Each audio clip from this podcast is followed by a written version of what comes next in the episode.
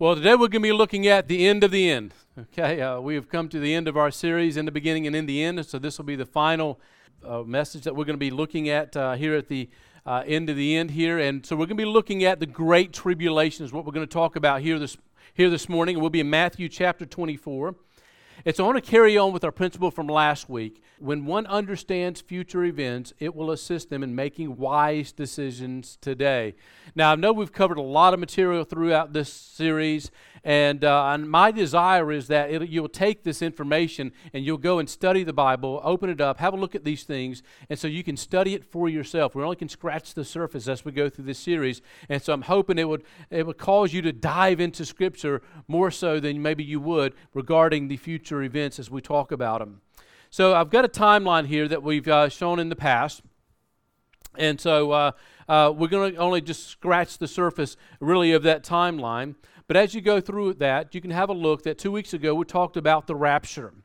And this is a time when Jesus will come back into the clouds and snatch away the believers, the bride of Christ, the church. And uh, be careful not to confuse this with the second advent of Christ, whenever Christ comes down to earth. They, they have similar language oftentimes, but they're actually two different events. If you go and look at the things in which they differ, you see that these are actually two separate events. So don't get those mixed up. Uh, that will happen, uh, the Christ's return will happen to earth at the end of the tribulation. After the tribulation is the great tribulation we're going to talk about today. Now, at some point after the rapture of the church, the world will enter into what the Bible calls the tribulation period. Last week we talked about the first half of the tribulation period, and it was a frightening time on earth. Uh, but think, uh, but if you think the tribulation was bad, the great tribulation is even worse here on earth.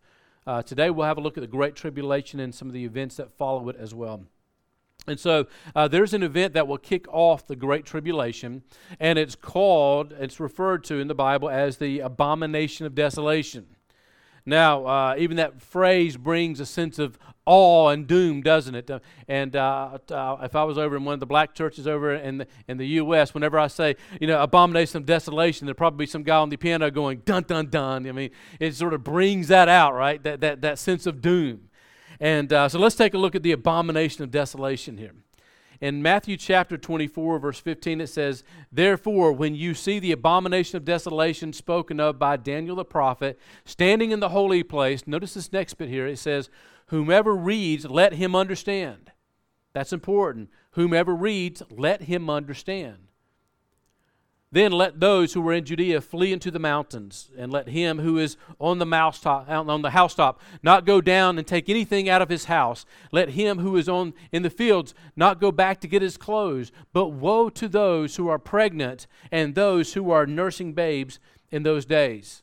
And pray that your flights may not be in winter or on the Sabbath for then there will be a great tribulation. Notice this next bit such as has not been, not been since the beginning of the world until this time, no, nor shall, nor ever shall be. This is going to be the worst time in history here upon earth. You can go and you think about any time in history you think it was pretty bad.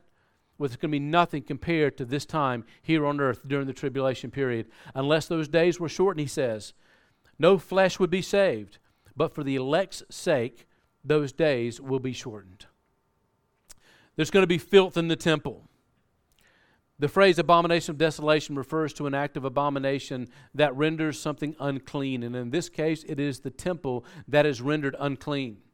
In, in Daniel chapter uh, 11, verse 31, he speaks of an act that was fulfilled in history before the first coming of Christ when Antiochus Epiphanes desecrated the temple in 70 AD. However, in Daniel chapter 12, verse 11, it speaks of a future similar event to that of, of, uh, uh, of the event that happened in the past. And then Daniel goes on to say that this person, however, will be destroyed in three and a half years. So these are two different events. So the act of abomination brings us to the midpoint of the tribulation period. And we're looking at uh, uh the midpoint here, with the start of the Great Tribulation. And with it, it brings a false religion. Now, this false religion will be worldwide. Uh, the Antichrist will set up an image of himself in the temple so that he can be worshiped in the place of God. And in doing so, he desecrates the temple, rendering it unclean. As a result of that, there can no more sacrifices be made. So, this is when the, the persecution will start to intensify for those who refuse to worship. Uh, this is not just for those who want to worship Jesus, but also those who choose not to worship the Antichrist. Worship of the Antichrist uh, and his image will be required. And, uh, and for those who choose not to do so, they'll be persecuted or they'll be put to death. Now, the mark of the beast will be introduced at this time as well, which not, will not allow anyone to buy or sell unless they have the mark of the beast and also have given their allegiance to the worship of the Antichrist. Now, I know there's some out there that have some concerns about the COVID jab, and they say that the COVID jab is the mark of the beast. It's not. Okay? Uh, the COVID jab is not the mark of the beast. We're not in the tribulation at this period of time. There's still some things that has to happen before we are even get into the tribulation period. And so uh, the COVID jab is not the mark of the beast, but it could be a foreshadowing of those things which will come. There'll be fleeing Jews as well. And when this happened, the Jews are told to flee to the Judean hills. When the Antichrist sets up the abomination of desolation in the rebuilt Jewish temple, he goes from being a, a protector of Israel to a persecutor of Israel.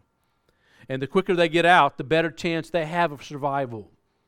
They, they are uh, instructed not to collect their personal items. If you're in, up in the mountains, you stay in the mountains. If you're in the field, uh, don't go back home. Don't worry about your clothes. You just take off. You just run. If you're uh, pregnant or nursing, this is going to be challenging for you because you, you want to go as quickly as you possibly can and pray for good weather and pray that it's not on the Sabbath. Trekking through those hills in the wet winter months can be very treacherous, especially if you're taking some young children with you and on the Sabbath. Uh, you're not uh, you're only allowed to travel a certain distance on the Sabbath, and that would restrict your request to get away. Which also goes to show you that this is actually a Jewish passage here. This is not the church, because it happens on the Sabbath. I mean, hey, look, we'd love for Jesus to come on the Sabbath. That'd be great for us, wouldn't it? We would love to see that. Um, uh, but uh, Matthew says, "Whomever reads this, let him understand." And so Jesus is warning the Jews that as soon as they hear about the abomination of desolation, to start running for the hills because their life will depend on it. There's going to be some assistance provided as well. Revelation chapter 12, verse 6 says, And then the woman, talking about Israel here, when the woman fled into the wilderness, uh, where she had where she had prepared a place by God that they should feed her 1,260 days. Now, if you do the math, that's, that's three and a half years. Okay? And so they will be giving aid for this three and a half years. Revelation gives us a bit more insight. The reason why they can flee without worrying over the supplies is that God is going to protect her and God is going to provide for her. Now, this will be reminiscent of the wilderness wanderings, if you remember what happened in the wilderness as they escaped Egypt. For 40 years, they wandered around in the wilderness, and God provided food and water, and their clothing never wore out. And so this is probably going to be similar to that. He will provide for their every need. He will take care of them throughout the rest of the tribulation. There's also going to be some attacks that will intensify as well. In Revelation 12 12, it says, Therefore rejoice, O heavens, and you who dwell in them. Woe unto the inhabitants of the earth and the sea. Notice this, for the devil has come down to you I mean, you think things were bad before. Now the devil has actually come down to earth. And notice what it says He has great wrath, having great wrath, because he knows that his time is short. Now, when the dragon saw that he had been cast into the earth, he persecuted the woman, talking about Israel here, who gave birth to the male child, which is Jesus Christ. But the woman who, who was given wings with, with, uh, with a great eagle that she might fly into the wilderness and to her place where she is nourished for a time and times and half a times, again, three and a half years from the presence of the serpent. So the serpent spewed water out of his mouth like a flood. Many commentators believe that this is the armies that go after Israel, and that he might cause her to be carried away by the flood. But the earth helped the woman, and the earth opened up its mouth and swallowed up the flood with which the dragon had spewed out of its mouth. And the dragon was enraged with the woman and he went to make war with the rest of her offspring who kept the commandments of God that have the testimony of Jesus Christ. Here, the devil really ramps things up now because he knows that his time is short. Anti Semitism is at its all time high. Satan will use everything in his power to destroy the Jewish people, and this is why God has to step in in order to nourish them and protect them. Those who made it to Petra, they will be protected from, from Satan and the, for the rest of the tribulation. And when we put all the scriptures together regarding the great tribulation, hundreds of millions of people will die in a comparatively short time. Because Satan can't get to the Jewish remnant, he goes and turns his attention to the rest of the world and he makes war with the followers of Jesus Christ. And Matthew tells us that in those days they will be shortened because if they weren't shortened, no flesh would physically survive this time. This is how th- bad things are going to get. The tribulation was bad, but the great tribulation is much, much worse. There'll be an acceptance of the, of, of the Messiah, uh, the Jewish remnant that remains will finally accept Jesus as their Messiah and be saved. They will turn their back. They, they will turn back to Him, and the Jewish uh, remnant will of those days they, they will go through into the millennial kingdom at the end of the age. And, and God will protect them to the end. However, the unbelieving Jews, they will be purged out, and, and only the faithful will remain to the end. But for the remnant, that we do find another warning. And notice this warning here. He says to avoid deception in Matthew chapter 24. It says, Then if anyone says to you, Look, here's Christ, or there, do not believe it. For false Christ and false prophets will rise and show great signs and wonders to deceive. Notice this next bit. If possible, even the elect. You see that?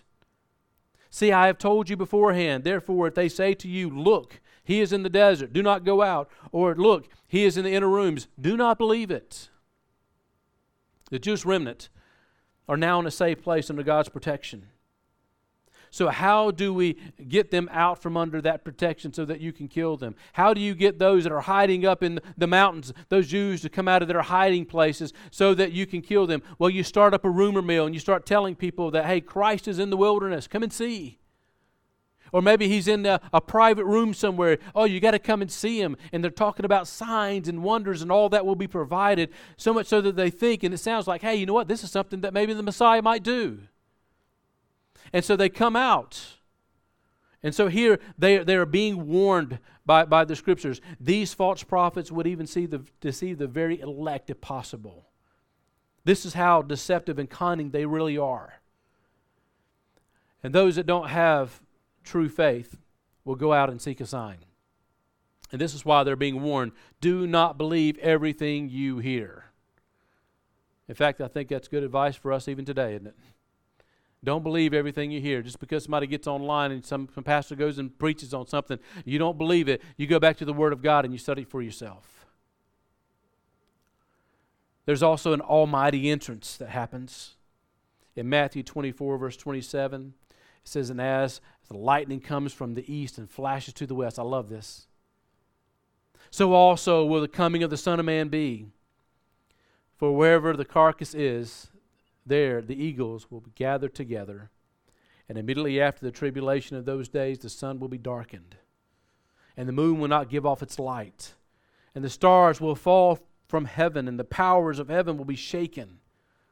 Then this sign of the Son of Man will appear in heaven and then all the tribes of the earth will mourn. And they will see the Son of Man coming in the clouds of heaven with power and great glory.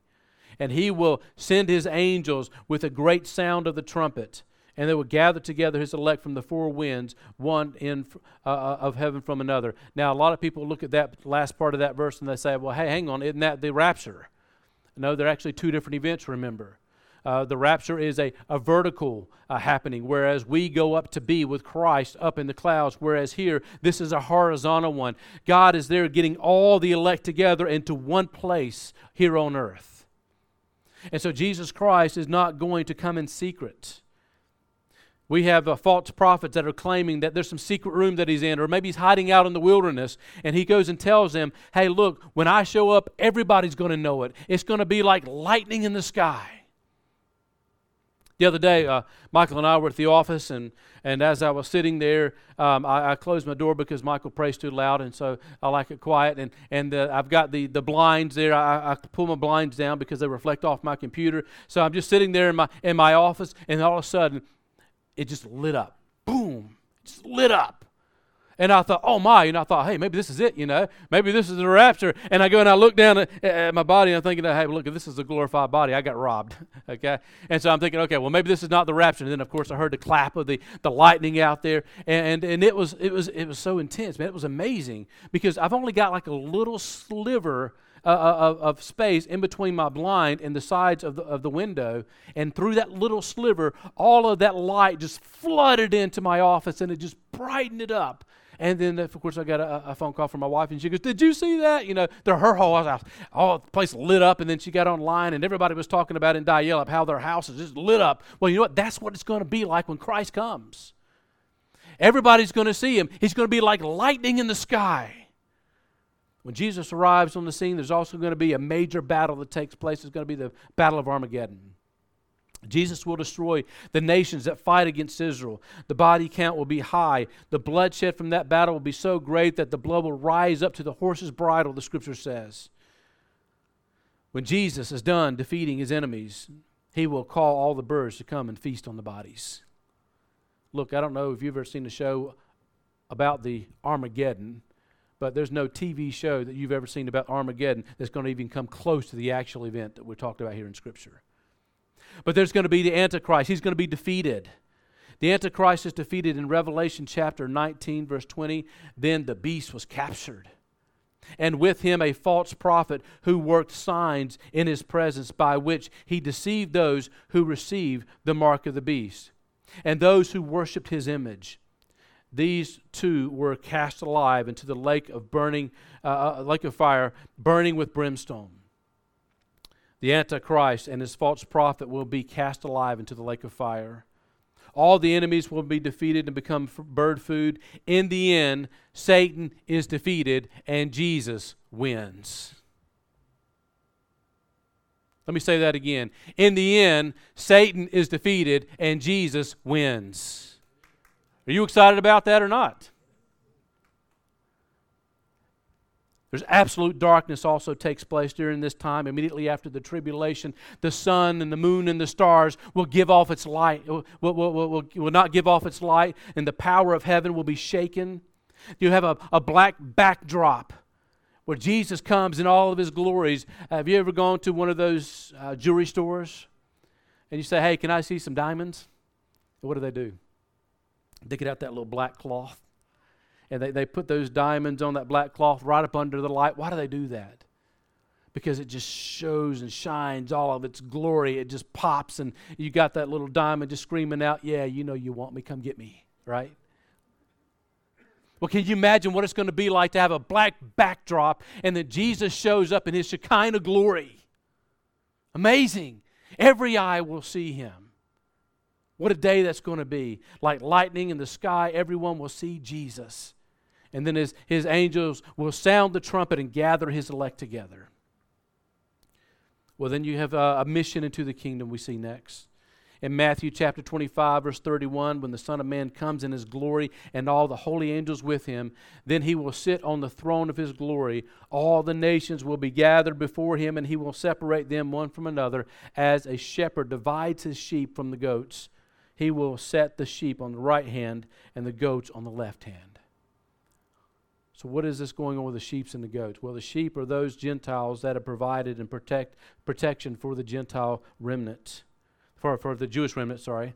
And, and they, they, they came to an understanding that the Jews were God's chosen people, and they sought to care for them in their time of persecution, even risked their own life to do so.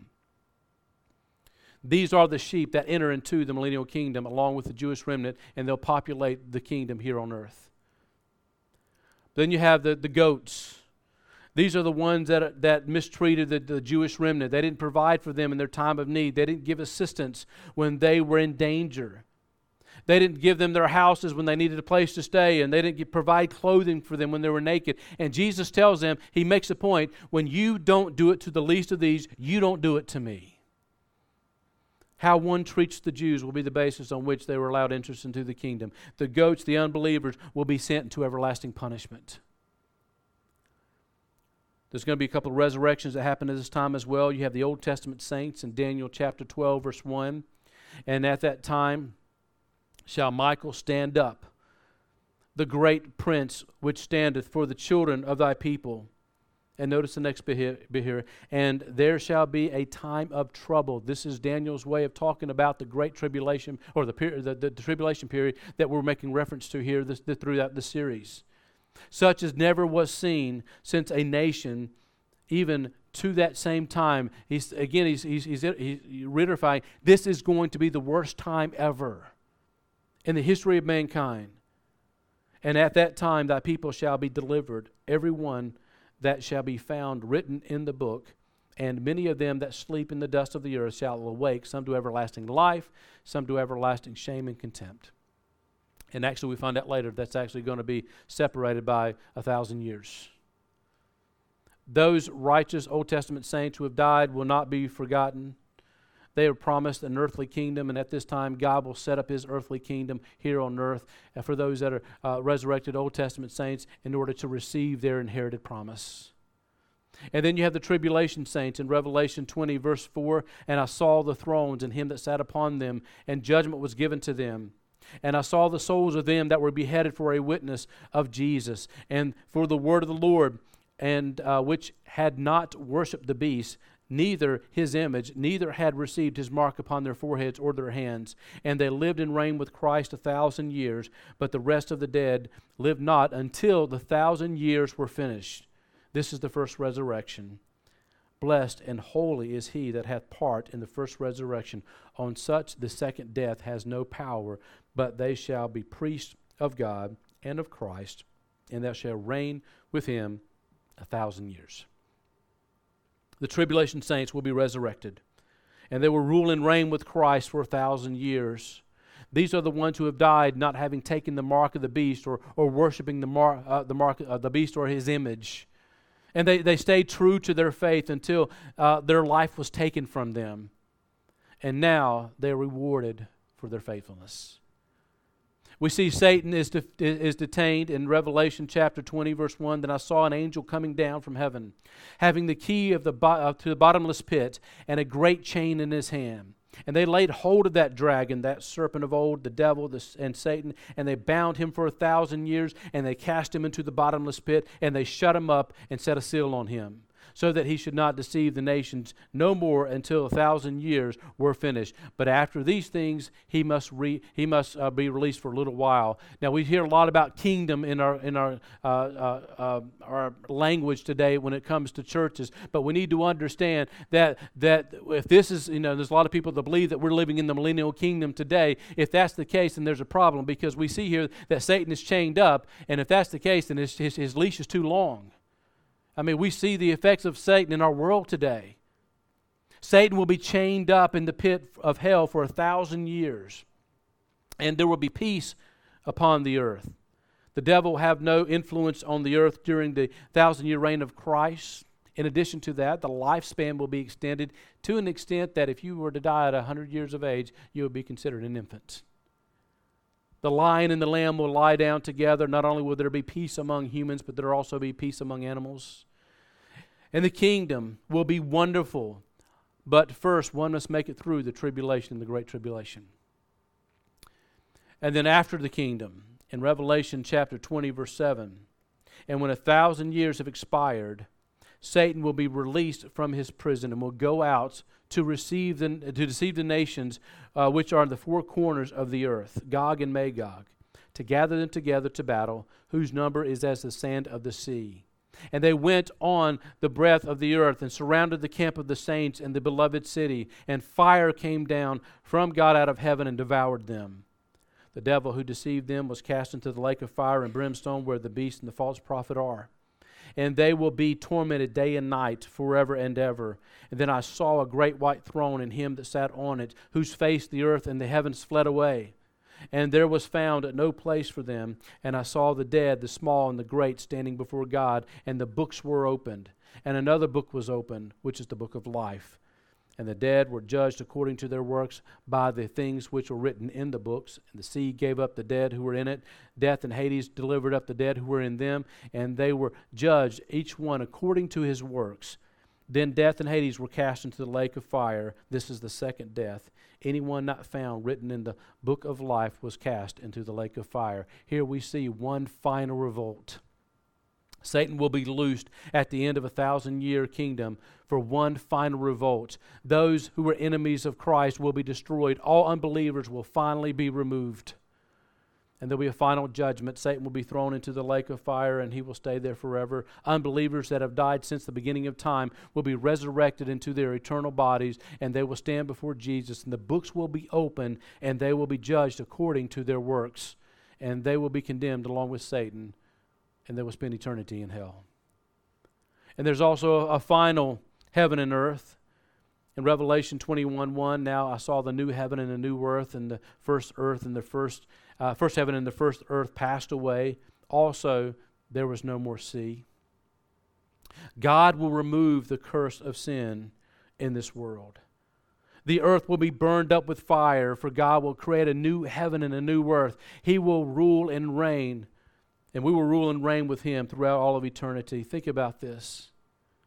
This is what's going to happen in the future. Now, many of us ask, why the tribulation? Why the tribulation? You said last week, you know, a few weeks ago, Dwayne, if we're saved, we're not going to go through the tribulation. So why even bother with it? Why even study the tribulation? Well, we do so for a few reasons. Number one, assurance. Do you know for sure that you are saved? If not, then this is what you can expect in the future. This is your future tribulation. If there's any doubt, see us and we can help you with your with your salvation with the assurance of your salvation because 1 john 5.13 says these things i have written to you who believe in the name of the son of god that you may know that you have eternal life and that you may uh, continue to believe in the name of the son of god you can know that you have eternal life that's the assurance that you can have here this morning you don't need to be filled with anxiety regarding the tribulation you can be saved from the wrath to come God has not given us a spirit of fear, but a power, a spirit of power and a sound mind, Scripture says. But also for those who are hesitant. Maybe you're on the fence. Maybe you, uh, you're interested in spiritual things. I mean, you're here this morning and, and you're thinking about, yeah, this may be something I might like to do, or maybe you're just not quite sure living the way you want to live, and, and you're not quite ready to make that step yet. I've even heard people say that, you know, I'll just wait and hang out and, and see if the rapture happens. And when I know a bunch of people left and I know it's truth, and then I'll go and, and I'll do uh, uh, whatever I need to do. I'll, I'll go and get saved, or I'll go and read my Bible, I'll go and pray. But right now, I just want to live my life. Listen, listen to me. If you are unwilling to accept Christ with the freedom that you possess today, when Christians li- have to live under a worldwide threat of death, it is highly unlikely that you will follow Christ at that time. Not to mention, you will have a strong delusion and you will even believe a lie. Remember, we talked about earlier that this, this, this lie is going to be so strong that it can even uh, deceive the very elect. But also, evangelism is another reason why we do this. This can, you can use this to encourage people to decide for Christ. So they don't have to endure not only the tribulation here on earth, but they can escape the greatest punishment of, e, uh, of eternity in hell we discover at the end of the uh, uh, at the end that the unbelievers will be cast into the lake of fire for all eternity. People need to understand what they're being saved from. I'm surprised at the number of people who call themselves Christians, but they don't believe in a literal hell. I mean, what are you being saved from? Why do you need to be saved at all? Jesus spoke of a literal hell as reality and so must we. And if you don't know Jesus Christ as your Savior here this morning, I want to invite you to receive Him this morning. The reason why we preach on prophecy is because that we want you to be informed of the decisions that you need to make. Don't wait. The Bible says that today is the day of salvation. You're not promised tomorrow. We don't know what when, when Christ is going to come for his bride. He can come back at any moment. There are no signs for the rapture. We must all be ready for his coming if we're going to escape the wrath to come. If you want more information on how you can receive Christ, you can speak to myself or any of the staff here. Uh, we'd be more than happy to go and show you how you can be saved here this morning, or if you'd like to fill out a card, we'll go and set up a time with you. We can come and have that discussion with you. But don't wait, don't put it off. Listen, I know I've shared a lot of doom and gloom with you over the last two weeks. This is the tribulation. But let me finish up with a story. I heard a story of a lady who went uh, into a bookshop, one of those that allowed you to read the books before purchasing it.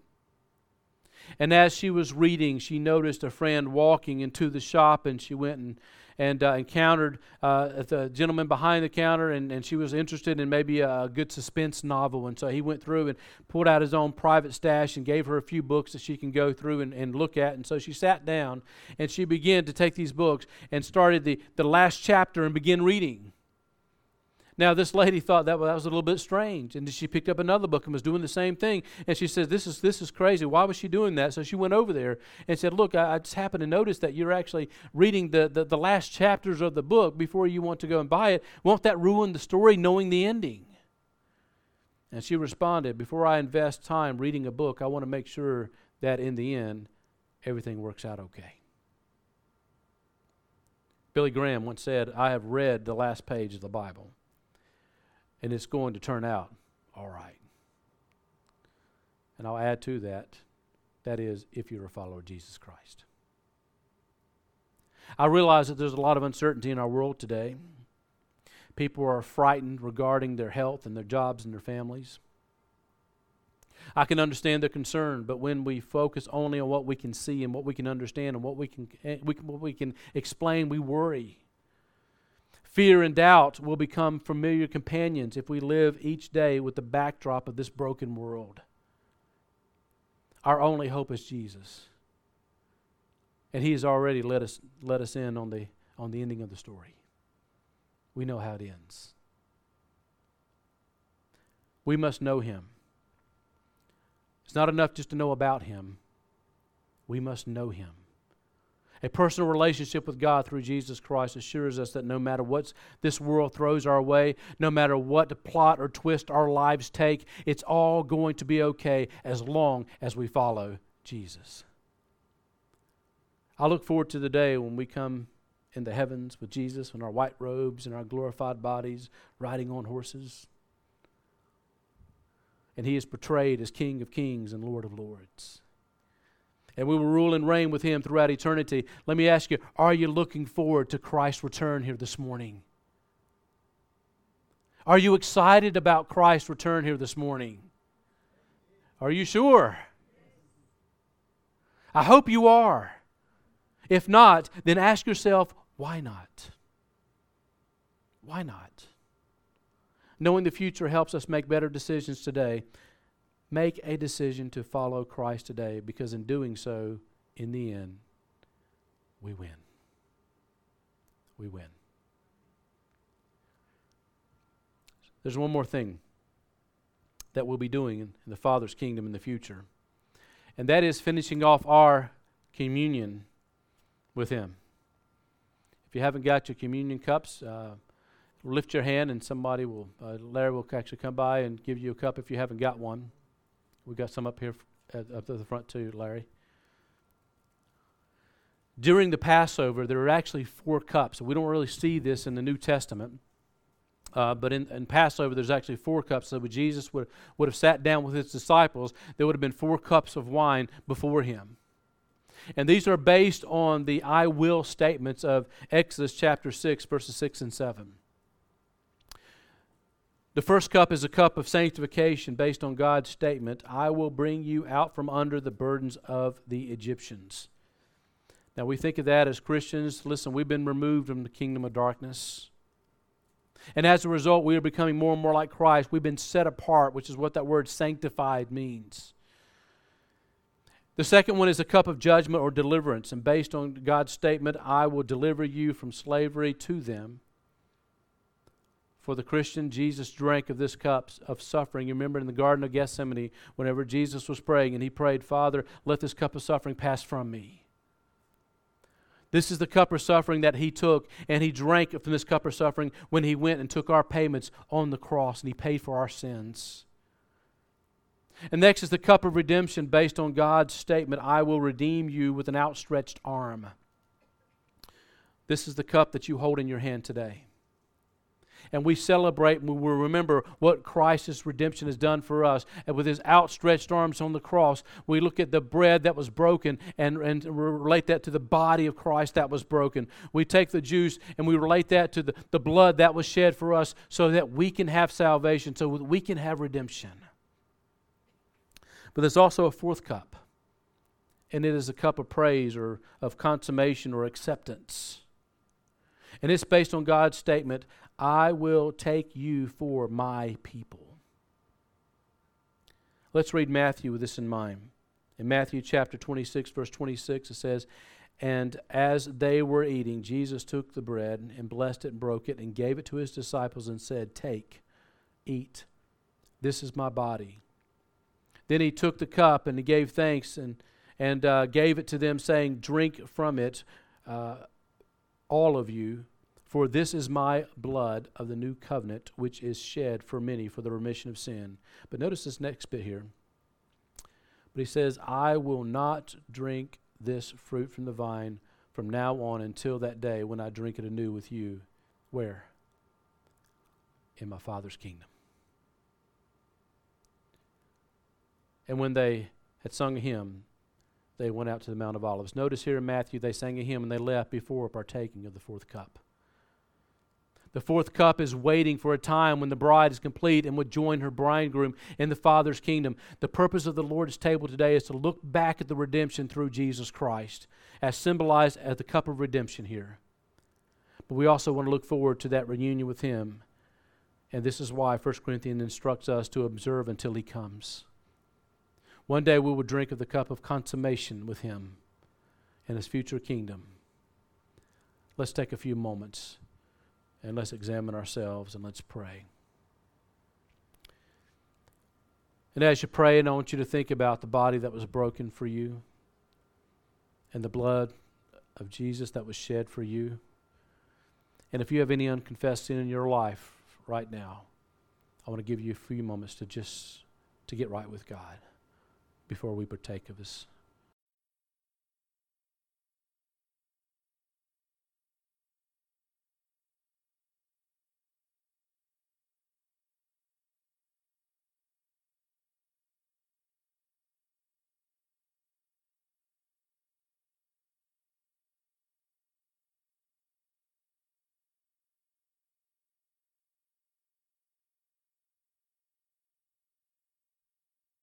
Lord, we come to you here this morning. We thank you, Jesus, for your body that was broken. How it was shredded, it was tore apart, Lord, so that we could have salvation. Lord, also I thank you for the blood that was also shed, Lord. Because Hebrews tells us without the shedding of blood, there is no remission of sin. And so, Lord, we want to humble ourselves here this morning. We want to give you thanks for what you have done for us. And here this morning, we want to remember you. In 1 Corinthians 11 23, it says, For I have received from the Lord that which I also delivered to you, that the Lord Jesus, on the same night in which he was betrayed, took bread, and when he had given thanks, he broke it and said, Take, eat. This is my body which is broken for you. This do in remembrance of me. And in the same manner, he also took the cup after supper, saying, This is the new covenant of my blood. This do as often as you drink it in remembrance of me. Just remember the clear seal on top reveals the bread, and the foil underneath will give you access to the juice. Let's all partake of the Lord's Supper together.